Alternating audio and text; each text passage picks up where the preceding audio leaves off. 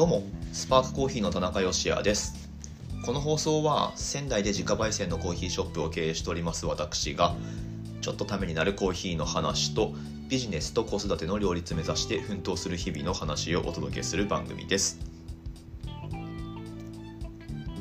はいというわけで今日もよろしくお願いします。昨日の放送は結局僕の一人語りになりましたね。はい予備で撮っておいてよかったという感じですかね。うん。まああの2人で収録できるタイミングがあればまたやろうと思いますのでそちらは楽しみになさっていてください。2人でっていうのは私たち夫婦のことですね。そうそう。あの夫婦でお店をやってましてスパークコーヒーという自家焙煎のコーヒー豆屋を仙台しえー、若林区連邦工事というところでやっております。仙台駅からも歩いてこられるでおなじみのギリギリ歩いてこられる範囲の、えー、ところでやっておりますんでもし仙台にお越しの際はお立ち寄りいただければと思うんですが、うん、ポッドキャスト聞いてますっていう方まああのちらほらやっぱりいらっしゃいますね。はい。なんか面白いらしいですよ、うん、同じ声の人が立って接客してくれてるみたいな。はい。まあ、そういう面白さがあるらしいので ぜひぜひ、あのいらしてください。お待ちしております。ポッドキャスト聞いてます。って言ってもらえればはにかみます。はい。よろしくお願いします。まあまああのそんなこんなでやっていくんですけれども土日忙しくさせていただきました。ありがとうございます。やっぱね年度末最後の休日ということでうん人の往来っていうのもあったと思うしまあそんな中ね地震の影響っていうのがやっぱりあるのでうんなんでまたこんなタイミングにっていう、まあ、こればっかりはしょうがないんですけれどもはい。まあちょっと、えー、やるせない思いもありつつまた、えっ、と隣の隣の国では、まあ、あんなことになってるというところもあり、まあ、それがね、あのー、先月からずっとこう心の結構あの手の届く範囲でもやっとしたものがずっとあるっていうね。はい。まあ、そんな感覚を僕自身は覚えているわけなんですけれども、うん、まあちょっとね引き続き情報収集とあとはまあできることといえば歴史を学んだりとか、えー、まあ、そういったところになってくるのかなとも思います。もちろんその具体的な支援金銭を伴う支援だったりとかっていうのもまあ、えー、しつつこの世界についてもちろんその僕らが今生きてるこの時代を俯瞰して見るっていうことはまあ極めて難しいとは思うんだけれどもでもなんかその過去に起こったことっていうのはもうある程度研究がね進んでいたりとかうんあの何て言うんですかねそういうのあの反省だったりとかっていうのがもう住んでいるものが結構あるんですよねやっぱり。うんまあ、とはいえ第一次世界大戦ってまだ100年ちょっと前の話でそう考えるとまあまだまだっていう気もしなくもないですが、うん、まあ検証というか、うん、そういうものがしっかり行われている歴史に関してはもっともっと知りたいなっていう気持ちでいますし、うん、知りたいこといっぱいありますね。やっぱね。知りたいこといっぱいあるし行きたいところもいっぱいあるし。はい、まあ、この間の地震の話一つとってみてもまあ、うちのお店のある辺りで一番硬いらしいんですけどそれは何でかとかね、うん。まあ、どうやらなんか伊達政宗の行った町づくりみたいな、えー、ところに結構要因があるようなんですけれども要因というか、うん、まあそれを学ぶともっとより何、えー、て言うんですかねこの地域のことについて知れるみたいな、まあ、そういうのもあると思うので、はい、参考文献買ってみたりとか、えー、最近はしてるんですがはい。あの、まあ、コーヒーについても学びをもっと深めていってでコーヒーについては、まあ、僕もちろん専門なので、はい、専門とは言いつつもちろん学ぶ必要がありますよね。でそれを日々やっていく中で、えー、こういう音声配信とかで皆さんにそんな情報をですねあの役に立つ役に立つのかな？まあでもどうやら確からしい情報とかあと昨日もちょっとお話ししましたけれども新しい視点だったりとかまことしやかに言われてることっていうのは、まあ、果たして本当にそうなのかとか、まあ、そういった気づきを与えられるようなお話っていうのを今後、えー、どんどんしていければなというふうに思っております。はい、ということでなんか昨日と同じような話題でこのままいっちゃいそうなんですがえっ、とですね今日はまあじゃあ昨日ちょっと触れたのでスペシャルティーコーヒーについて行ってみましょうか。スペシャルティーコーヒーって何でしょうねみたいなちょっとそもそものお話をしてみようかな。ちょっと荷が重い気がしますけれども。よかったら最後までお付き合いください。本日は3月28日月曜日の放送です。さてさてスペシャルティーコーヒー。うんスペシャルティーコーヒーを扱っていますとかね。うちのお店スペシャルティーですとか。まあまあの言われる場合もありますけれども。うんなかなか曖昧な言葉です。はい。まあえっとね今日今参考文献にしてるのがちょいちょいこの放送で出てきますけれども常識が変わるスペシャルティーコーヒー入門、えー、堀口コーヒーの、まあ、これ出版時は、えー、社長をやられていた伊藤亮太さんっていう方が書いた本です。はい、この伊藤亮太さんっていう方についてちょっと触れておくととこれ本に裏表紙に書いてあるプロフィールをちょっと抜粋してご紹介しますけれども、えこの方宇宙開発事業団に10年間勤務されていたそうです。宇宙開発事業団、まあ、日本の現在の JAXA と呼ばれる、まあ、宇宙開発をやられている、えー、これは何ですかね政府系の機関なのかな？それともあどうなんですかね？ある程度公が入ってると思うんだけど、はい。まあ、そういうところで10年間勤務されていてで97年からの3年間はアメリカに駐在されていたと、うん、でそこでコーヒーの可能性っていうのに目覚めて2002年にコーヒー業界に転身。でその翌年2003年から、えー、この堀口コーヒーですね。株式会社堀口コーヒー。に、えー、入社をされてで出版当時は代表取締役社長をやられていたと、うん、で現在はあのその役職からは退いていらっしゃるんですが多分あの堀口コーヒーにとどまっているんじゃないかなと思います。それもまたなんか面白い組織のあり方ですよね。堀口コーヒーって、まあ、その堀口俊秀さんが、えー、もちろん創業社長をやられていたんですけれども今彼は会長になっていてで彼自身もまたもっとなんかこう学びを深めんとしてなんかね堀口コーヒー研究所みたいのを新たに作ったりとかあとはなんか大学に通ってたりとかしたんじゃないでしょうかね。うんまあ、この流れってあのこの間ちょろっとお話ししたサザコーヒーの、えー、現社長の鈴木太郎さんなんかも、えー、僕博士課程って言いましたけど修士課程だったみたいですね。はいえーまあ、そういったところに通われていたりとかなんかねほんとこう好奇心というか、うん、コーヒーってやってもやってもそのもっと知りたいみたいなね そういう欲が尽きない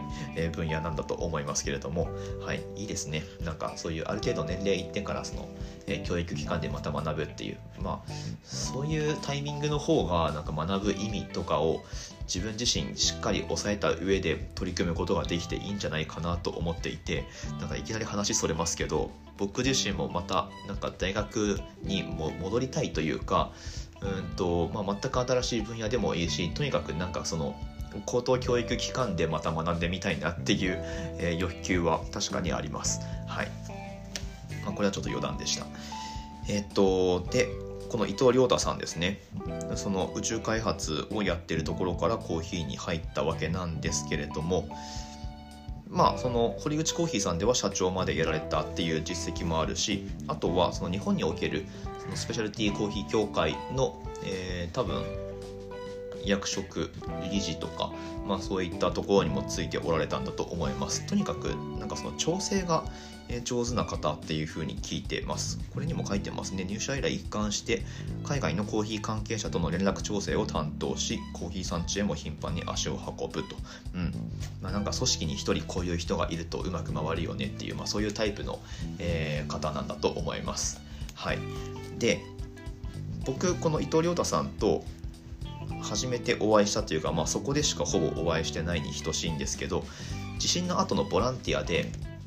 一緒にコーヒーハンターの川島さんが、えーと、作ったボランティアチームの一員としてこの伊藤亮太さんもいらっしゃったんですよね。うん、で、まあ、川島さんの周りに集まる人って当時その川島さんになんかこう名前を付けてもらうみたいなのがちょっと流行ってたっぽくって、まあ、川島さん自身はその生産国のあるスペイン語圏の中では川島義明さんっておっしゃるんですけれども「よし」っていう発音が向こうの人はちょっとしづらいので「えー、ホセ」っていうふうに呼ばれていたっていうところから「ホセ川島」っていうふうにね、えー、まあ通称として認知されてると思うんですけれども、まあ、そんな川島さんがなのでスペイン語でそのなんだろうな川島さんの周りにいる人たちに名前を付けていってでなんかその名前もらったやった嬉しいみたいな、まあ、なんかそういう流れがあったんですよ。でまあそれで言ったらこの伊藤亮太さんはですねヘスースって呼ばれてました。発音合ってるのかな？ヘスースって呼ばれててでそれ英語読みにするとジーザスなんですよ。そうそう。まあつまりキリストのような、えー、よくできた人っていう、まあ、そういう評価をね川島さん自身もしてたっていうことなんですけれども。はい。でまあその伊藤亮太さんが書いた本っていうことになります。僕はこれあのー、かなりの信頼を置いてますね。だってこの人なんかすごいんですよ。リサーチ力が。うん。なので、まあ、本当にこれ何度も言ってますけどコーヒー従事者の方は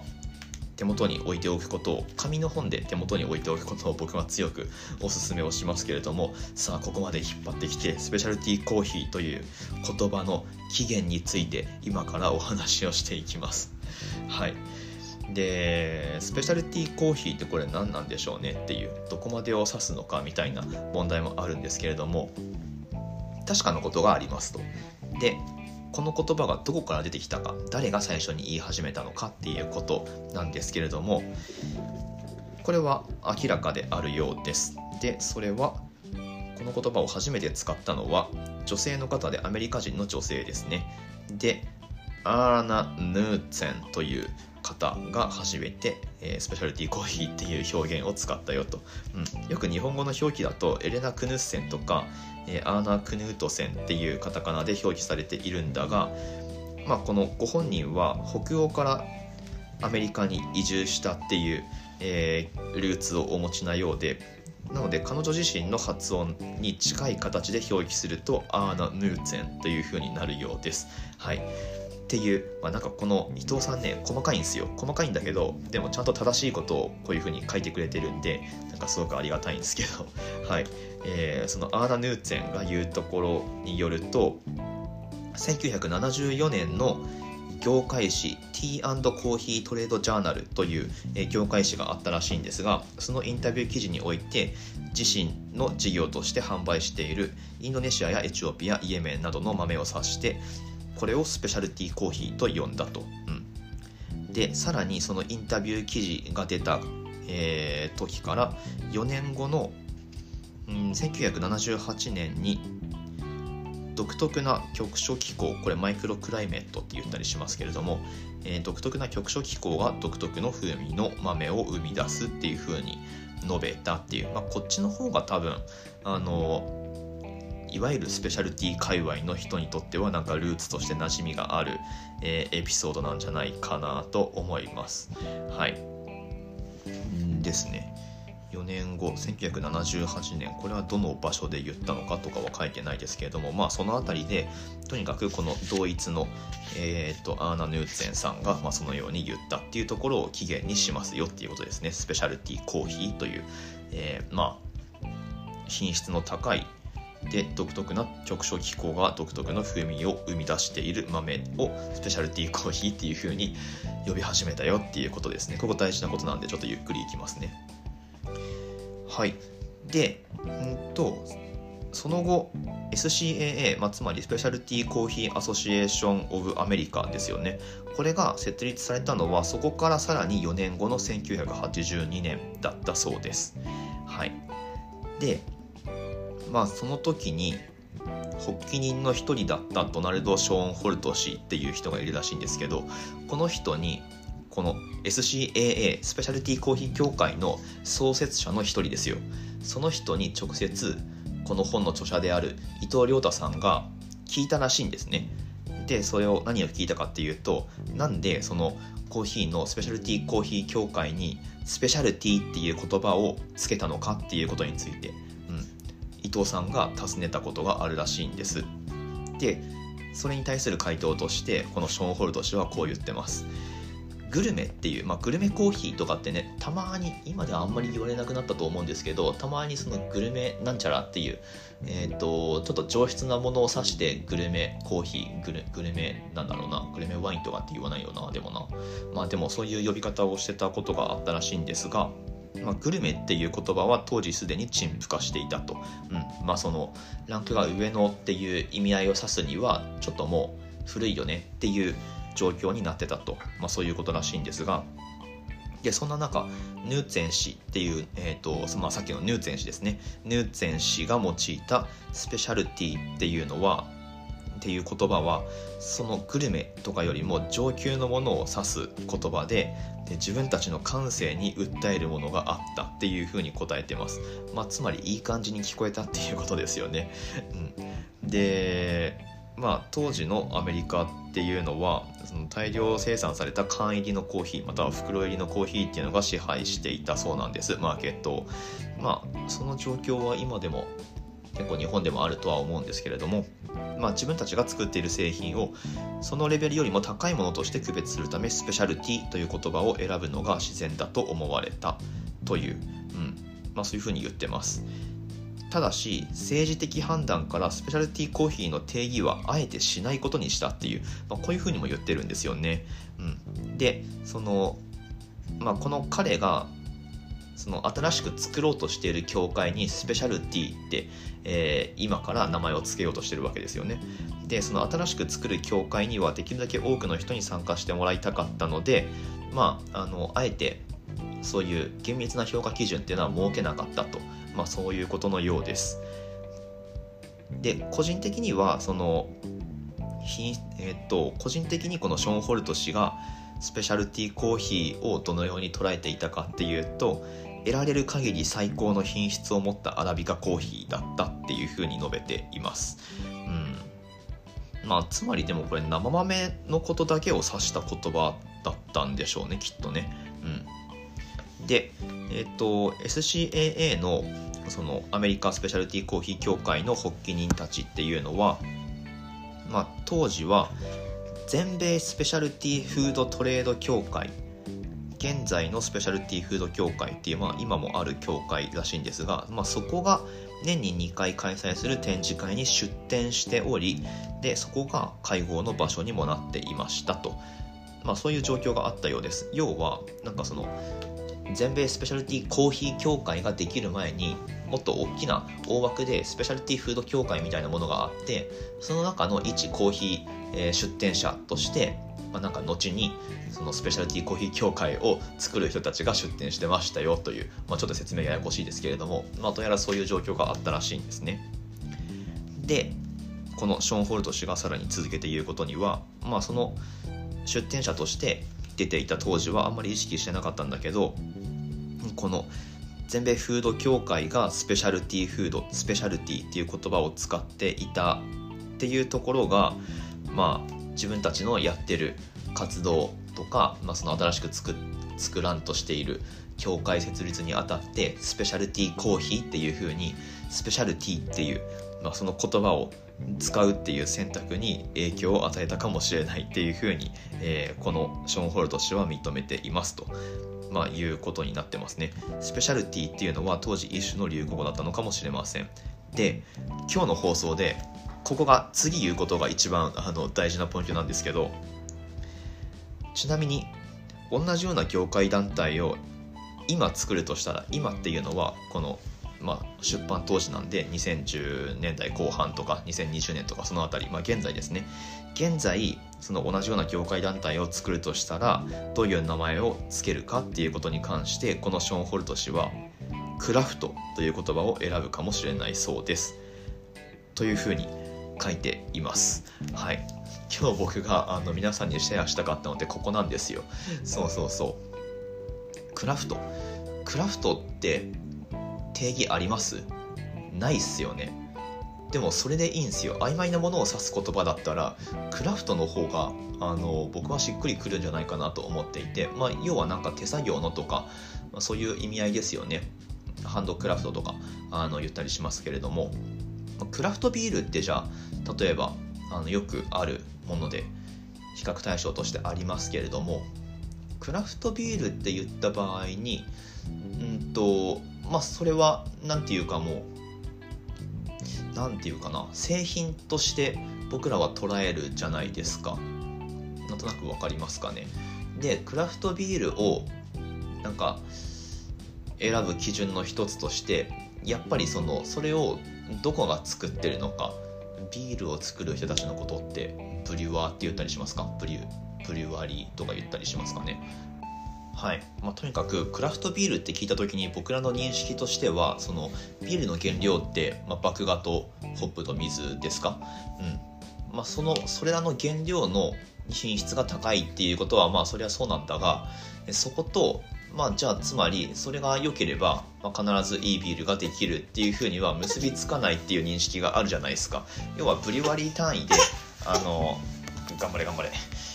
ブリュワリー単位で、えー、しっかり作られてるかっていうのを、えー、判断しますよね、まあ、要はブリュワリーごとに味が違うっていう認識がそのクラフトビールってなった時に結構浸透していると思うんですよ。うん、まあでもそこに